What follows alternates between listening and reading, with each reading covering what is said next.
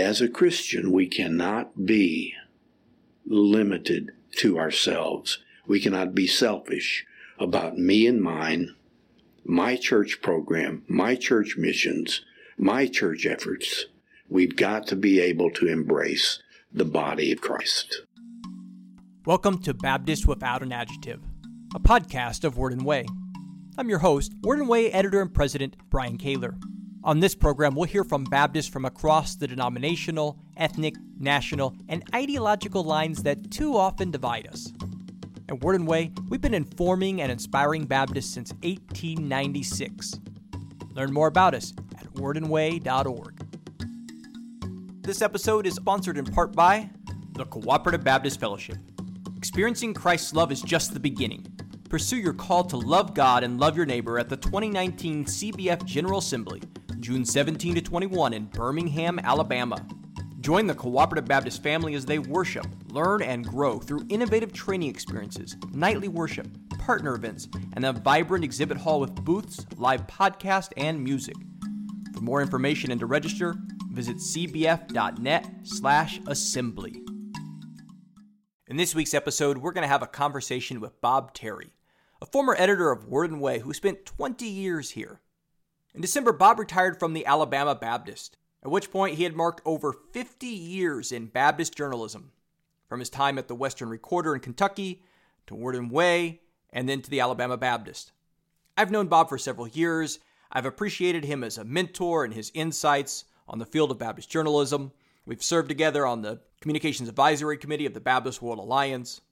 And I just enjoy hanging out with him. So it was great to not only get to see him again recently last month, at the executive committee meeting of the Baptist World Alliance in Falls Church, Virginia, but then to get him to sit down and put part of our conversation on the record.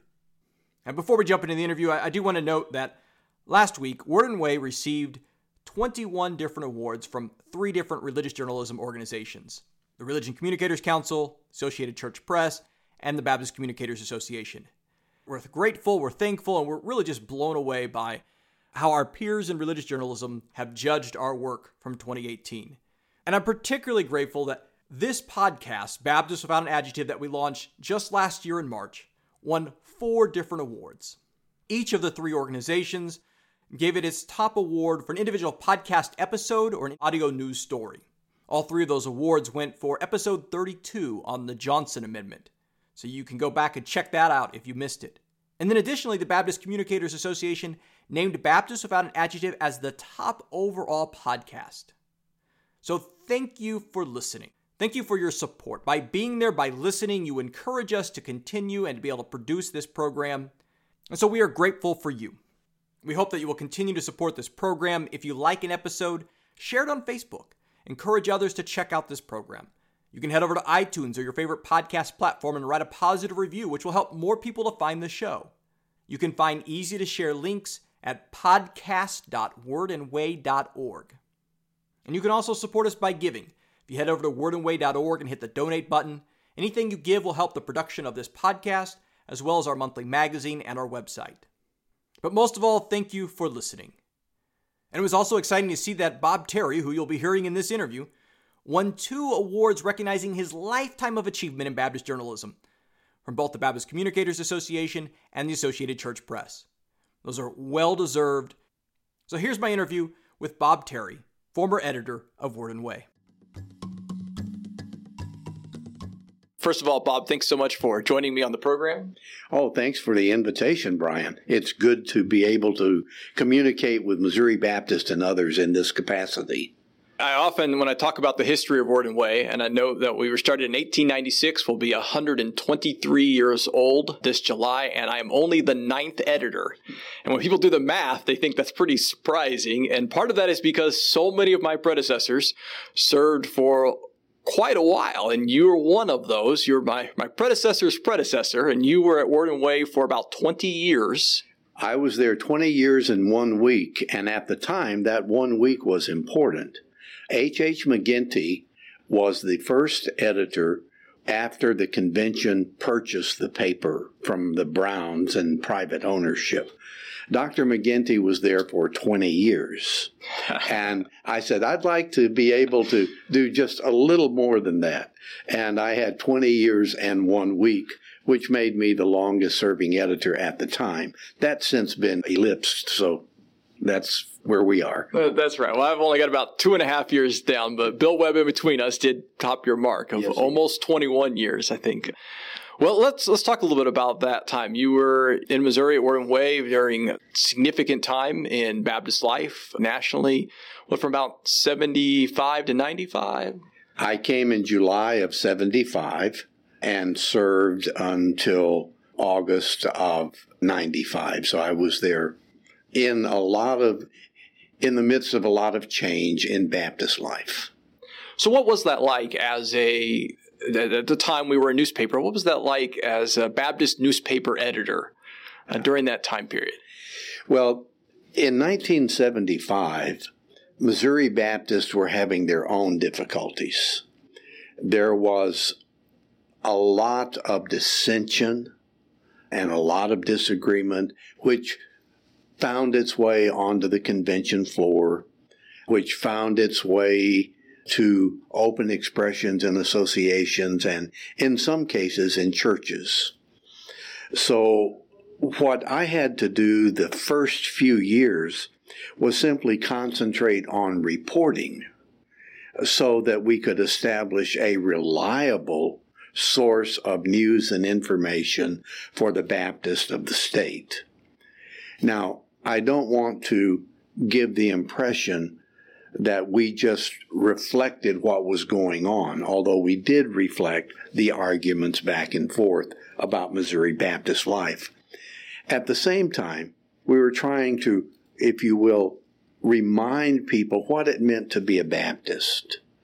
So if one goes back into those ancient editions, and I say ancient, it seems like that now, if one goes back to those editions, you will see us trying to raise up some of those things that unite Baptists, some of our commitment to missions, some of our commitment to evangelism, some of our commitment to church planting, some of our commitment to supporting the ministries with which we cooperated at the time.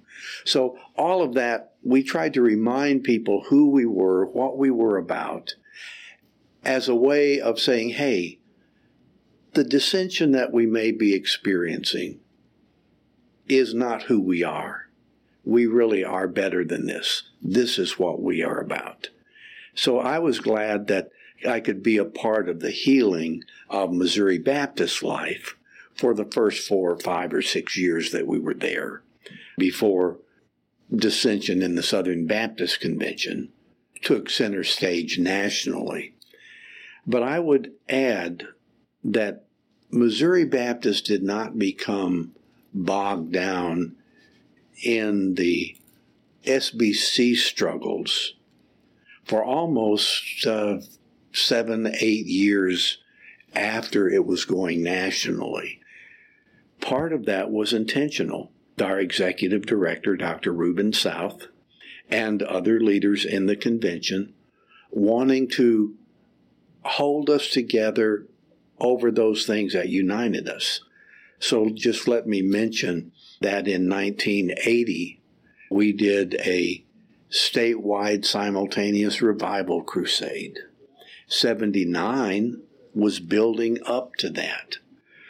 So in 79, when some parts of the Southern Baptist Convention focused energies toward controversies, we focused energy toward winning people to Christ. And we had a statewide media evangelism effort, which I oversaw. We promoted this program at our state convention, at the associations. We had all of us working together. In fact, I had to raise $500,000 in donations from churches. One of the things we made was little God loves you pins. And I still wear those little pins. We sold them for 10 cents a piece. We had bumper stickers on the back of the car, Good News, Missouri. God loves you. And it was a time of excitement. As soon as that was over, we turned around and started Bold Mission Taiwan. And that was a three year program where we concentrated on trying to do various activities that would strengthen the Chinese Baptist Convention in the Republic of China, which was Taiwan. We did church strengthening events. We did church planting events. We did evangelism events.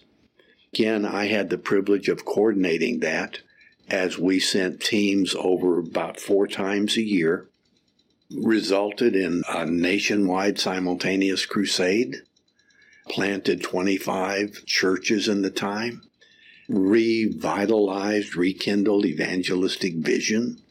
So that, again, was something that held us together and pushed us forward as we concentrated outside of ourselves. So that was a positive that kept us from getting sidetracked in division, at least for a while. So those first 10 years, 75 to 85, were very much focused on working together as Missouri Baptist to strengthen our churches, to win people for the Lord, to do missions together, to grow as Christians. We even had statewide political campaigns, if you will. There were ballot issues that came out of state government. And we were actively involved in some of those. And uh, I was media chairman for a couple of those things. And we won a couple, believe it or not.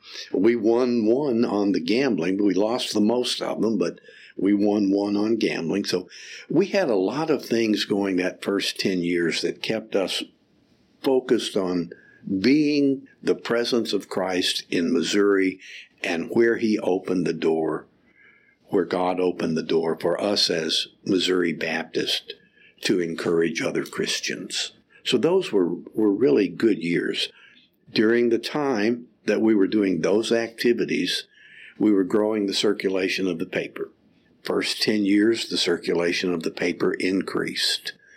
And it was good to be able to have a growing influence among Missouri Baptists as the paper reached the homes, the people read it, helped shape vision because we needed all of our people working together in order to accomplish the opportunities that God gave us during that time. I have in my office various mementos, and I have something from just about every past Word and Way editor going all the way back to the beginning. And one of the things I do have is a plaque from the Taiwan Baptist Convention that you must have left when you moved on to the Alabama Baptist, and I have that there in my office as well as the you know our archives, so I can every once in a while pick up one of the issues and flip through and see, you know, what did Bob write about this issue at this time, and I enjoy looking through those archives. Uh, you bring a wealth of history and information, not just at Word and Way. Before going to Word and Way, you were at the Western Recorder in Kentucky, and then you left Word and Way and had an even longer tenure at the Alabama Baptist together more than 50 years mm-hmm. in Baptist state papers. And so I wonder from clearly all of that experience, what is it about Baptist journalism that you think, why do you think that's so important? Why did you devote 50 years to Baptist journalism? Well, I want to say a couple of different things at this point. Number one, I have been told that I've served as editor of a state paper longer than anyone else has. And, whose record did you beat? Because I saw that. Well, the one that I superseded was Dr. Brown, who was a founder of Word and Way. And in fact, his grandchild was in Birmingham when I moved there. Oh. And I became good friends with him and was able to give him a couple of books that I had in my library, which his grandfather had written and he did not have. So I've been editor longer and I've got over 50 years in state Baptist papers. So I've been around a long time. I'm sorry to say. you started young. I started very young. The second point is that I didn't start out to be an editor. I started out to be a pastor.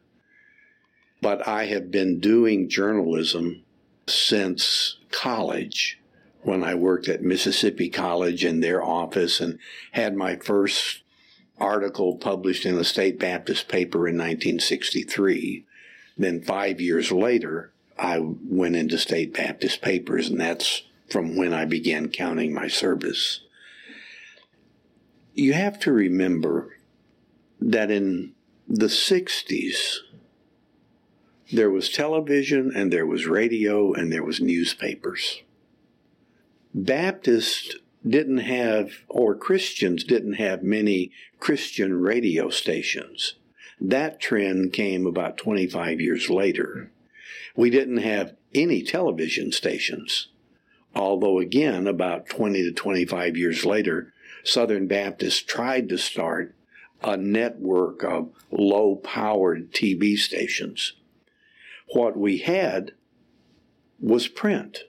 And we had an excellent network of cooperating with our entities, such as our Foreign Mission Board, now the International Mission Board, uh, working with the Executive Committee with Baptist Press as a news service, with various state papers doing the reporting on entities and Baptist life in their area and sharing it with others.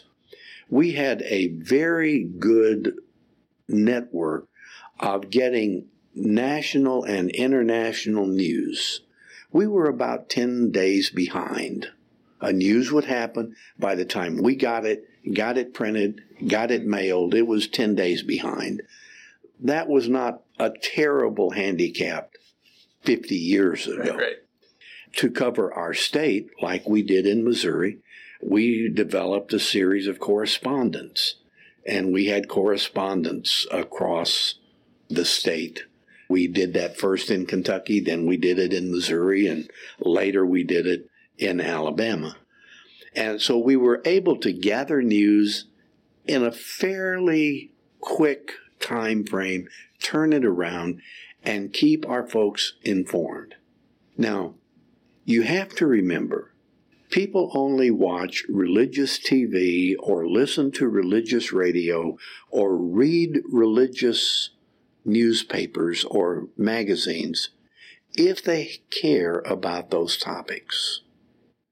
And in the 60s and 70s, there was an uptick in the religious interest of our nation.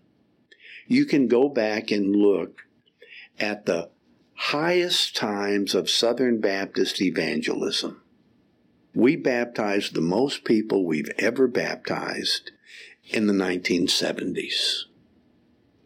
The two highest years, I think, are 73 and 75, something like that.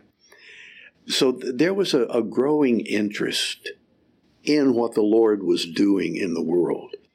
And Baptists going into this with the Jimmy Carter election, that was a positive emotional experience for Baptist because a Southern Baptist was president.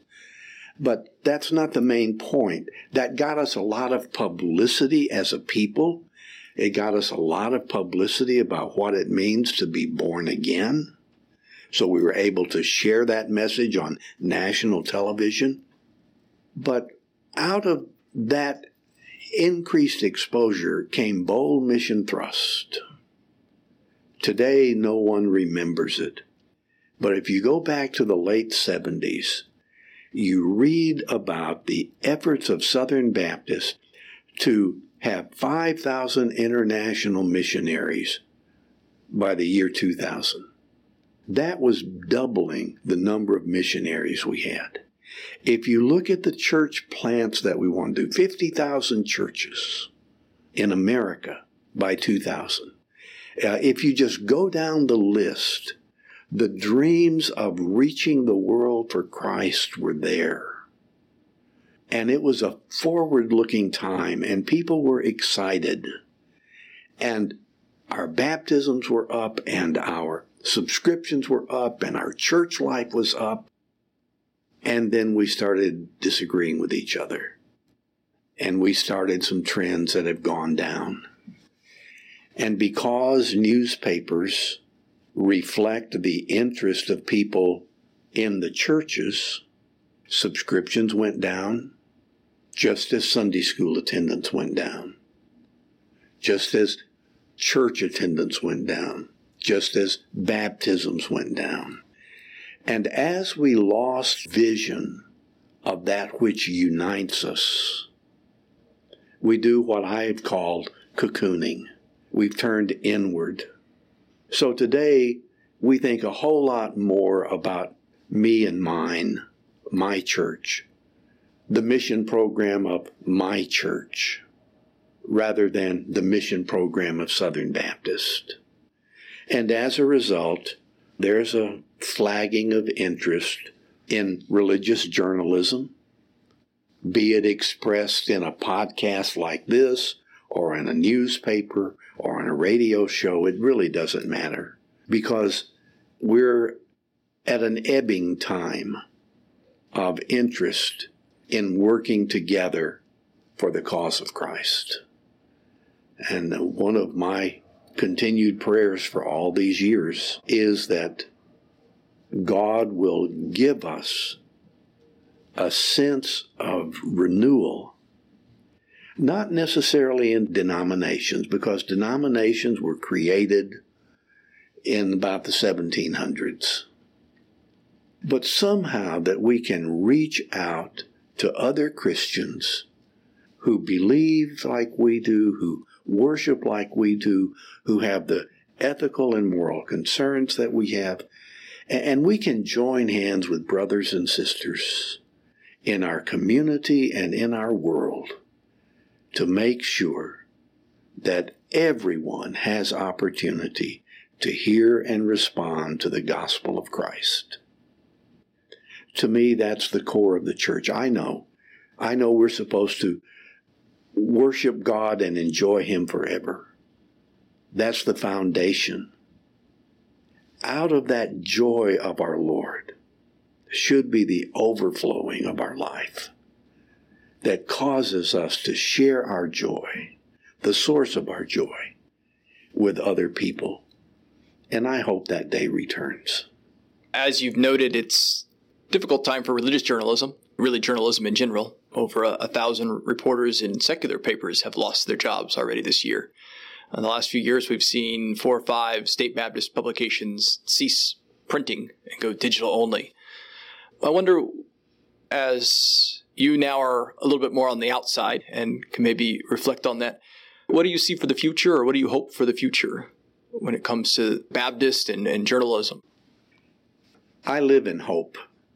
I mean, our God gives us hope. And, and I have hope for God's people. So I, I believe that there will always be the necessity not only of personally sharing Christ, but sharing news about God's people and how they're sharing Christ.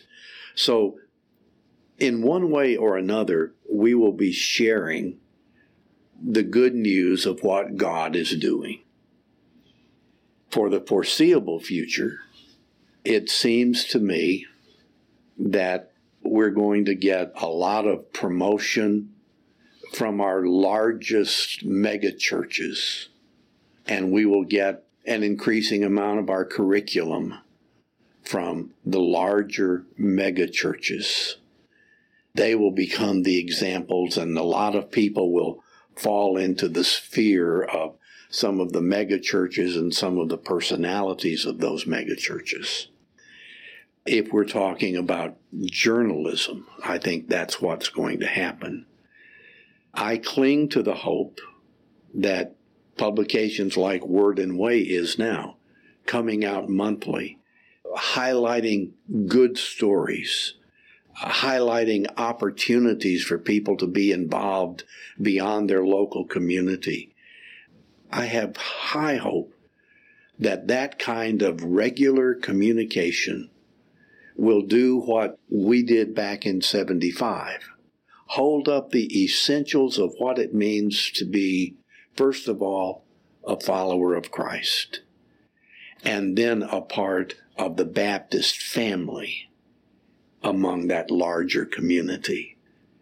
If it does that, then it seems to me that those kind of publications will always be serving an important function.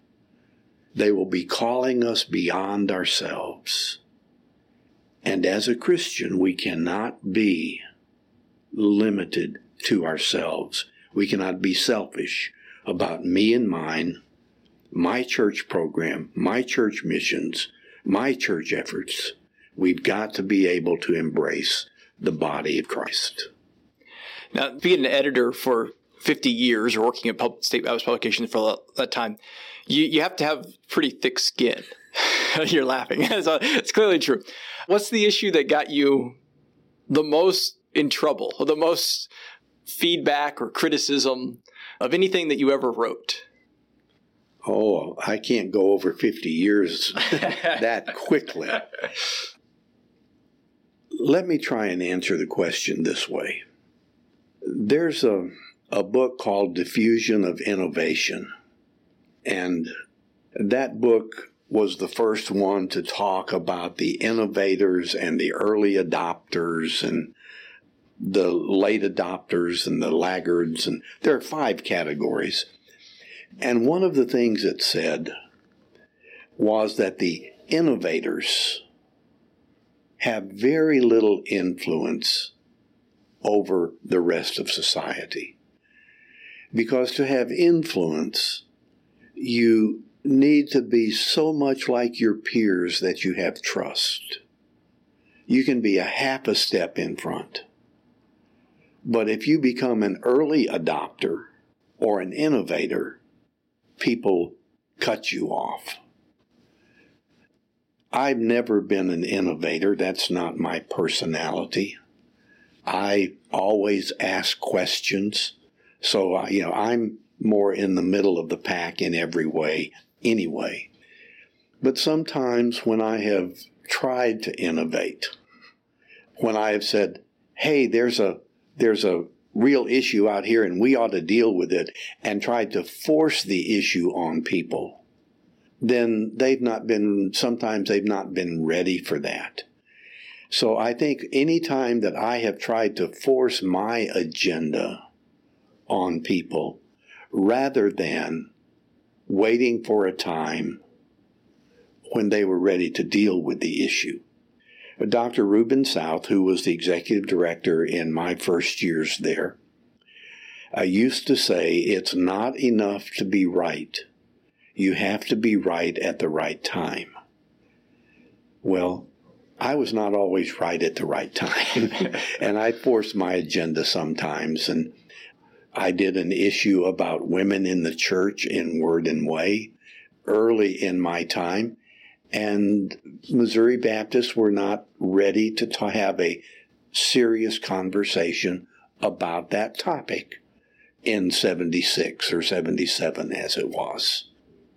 And I learned out of that that I am a servant and I need to reflect the attitudes of the people I serve. And if I want to have a conversation, then I need to have that conversation in a way that maintains the relationship and do a whole lot more than just relieve some itch that I might have. So you won't find a lot of groundbreaking kind of stuff that I wrote. I am, was, will continue to be pretty much a Baptist. Well, I want to end this by noting that although you have retired from the Alabama Baptist at the end of 2018, that you are not retired per se. And so uh, people might be interested in learning what you're up to now these days. Some people say I flunked retirement uh, because I retired on the 31st of December and on the 1st of January, I began working with Samford University, a Baptist university in Birmingham. My wife, Pat, teaches there, has taught there for 30 years, and my daughter, Jean, whom some of your readers may know, also teaches there. And I have a grandson who is uh, finishing his junior year there. But I'm advisor to the president for Faith Networks. That's the title that I've been given.